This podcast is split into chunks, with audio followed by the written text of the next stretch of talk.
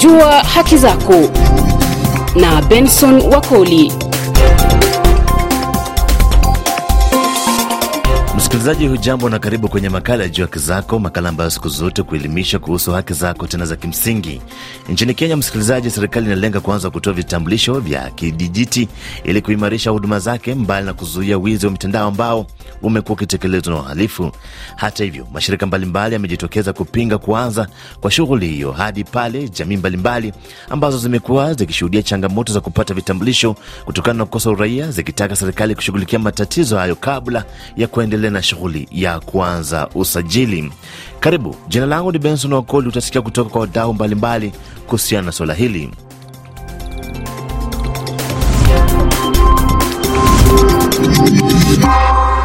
Watu wasio na utaifa wenye asili ya Rwanda, Shona, Pemba na Wanubi wanatoa wito kwa serikali ya Kenya kushughulikia kero zao za kukosa vitambulisho, suala ambalo wanasema linaendelea kuwanyima huduma muhimu za serikali na jamii. Saida Ibrahim kutoka jamii ya Wanubi nchini Kenya anasema licha ya kuwasilisha maombi ya kupata kitambulisho mwaka 2021 amekipata mwaka huu mwezi Februari na hakipo katika mitandao ya huduma za serikali ya Kenya.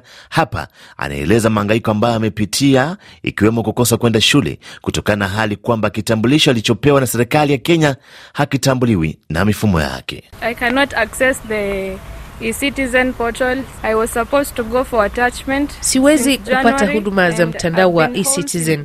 Nilistahili kupata mafunzo ya nyanjani tangu mwezi Januari, ila nimesalia nyumbani kipindi hicho chote, maana kitambulisho changu mifumo ya serikali hakitambui.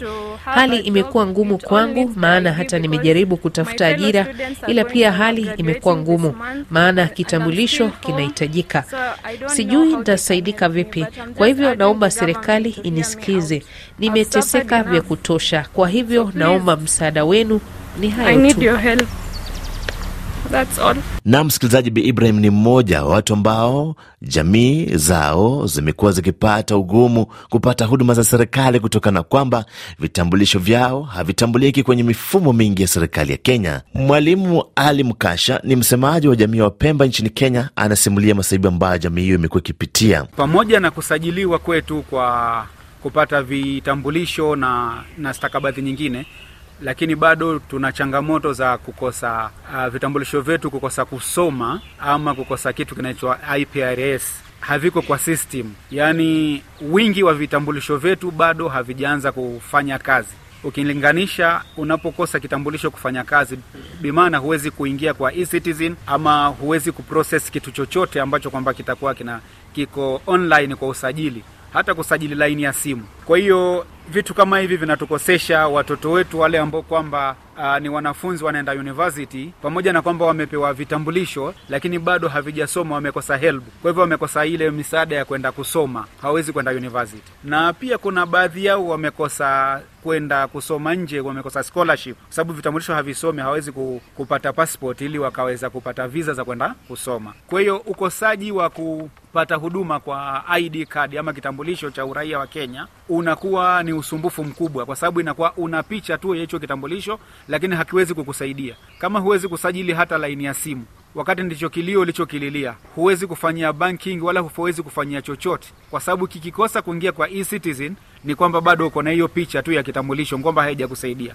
Msikilizaji, wasiwasi wa jamii hizi ni kwamba iwapo Kenya itaendelea na mpango huo wa kuwasajili wa Kenya upya bila kuwapa vitambulisho vya sasa, huenda basi changamoto zao zikakosa kupata suluhu siku za usoni. serikali tayari iko mbele iko hashi tayari kuangalia masuala ya upi ambayo kwamba sahizi tutakuwa na maisha kadi. Lakini kabla ya kusema hivyo kama hatujaingizwa bado kwa iprs je tutafikiaje hayo malengo ya kwamba tunatolewa kwenye statelessness?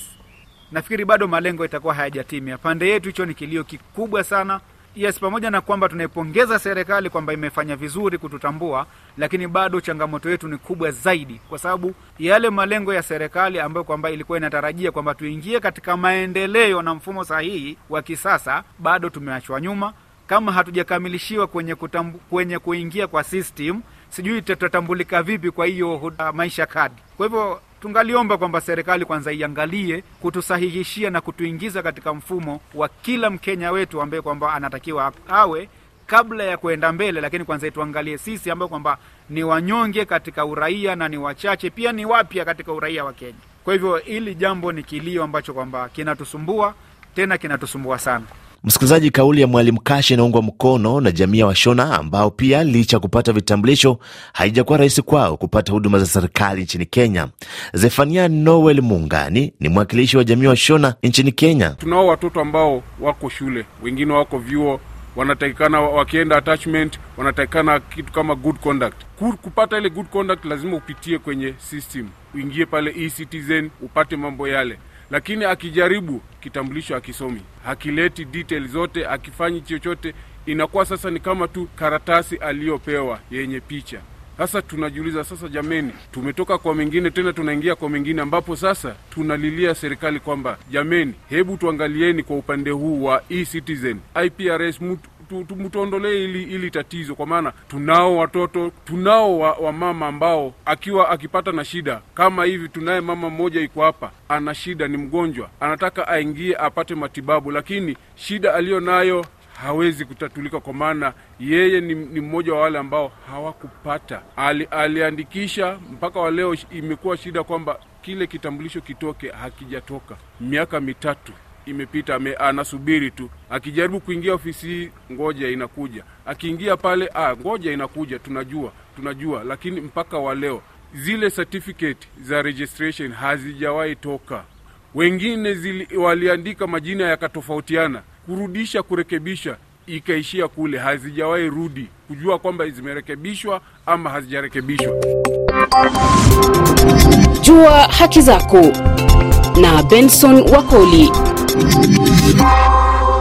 Hawa Ali, msikilizaji, ni mama kutoka jamii ya Wanubi nchini Kenya. Anasisitiza haja ya serikali ya Kenya kusafisha idara yake ya kutoa vitambulisho kabla ya kuanza zoezi la kuwasajili wa Kenya kupata vitambulisho vya kidijiti. Our current system for ID is so messed up.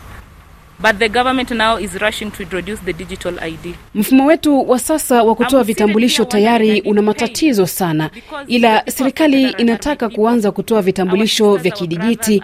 Niko hapa nazungumza kwa machungu sana, maana watu walioathirika ni watu wangu. Hawa watu wanahitaji msaada wa dharura, ila serikali inaharakisha kuanza kutoa vitambulisho vya kidijiti, wakati vitambulisho ambavyo vinastahili kuwasaidia hawa watu havifanyi kazi. Hivi vitambulisho vilitolewa na serikali, ila haviwezi hata kuwasaidia kutafuta huduma za serikali. Tunaenda kwa mfumo wa kidijiti, ila tunawasahau watu wengine. Kama taifa hatuna mbinu inayoweza kustahimili utoaji wa vitambulisho vya kidijiti. Nataraji kuwa ombi letu hili litazingatiwa na serikali kushughulikia kila mmoja wetu, sio tu watu fulani, maana sisi tunahisi kuwa nchi si yetu. Tunashughulikiwa kinyume kabisa. Sijui ni kwa sababu ya majina yetu, dini au jamii. Tunataka serikali kutushughulikia kama Wakenya wengine. Serikali iangazie tena hatua yake kabla ya kuendelea na mpango wake wa kutoa vitambulisho vya kidijiti au mradi huo ukwame namna ule wa huduma ilivyokwama. Just the same way huduma did.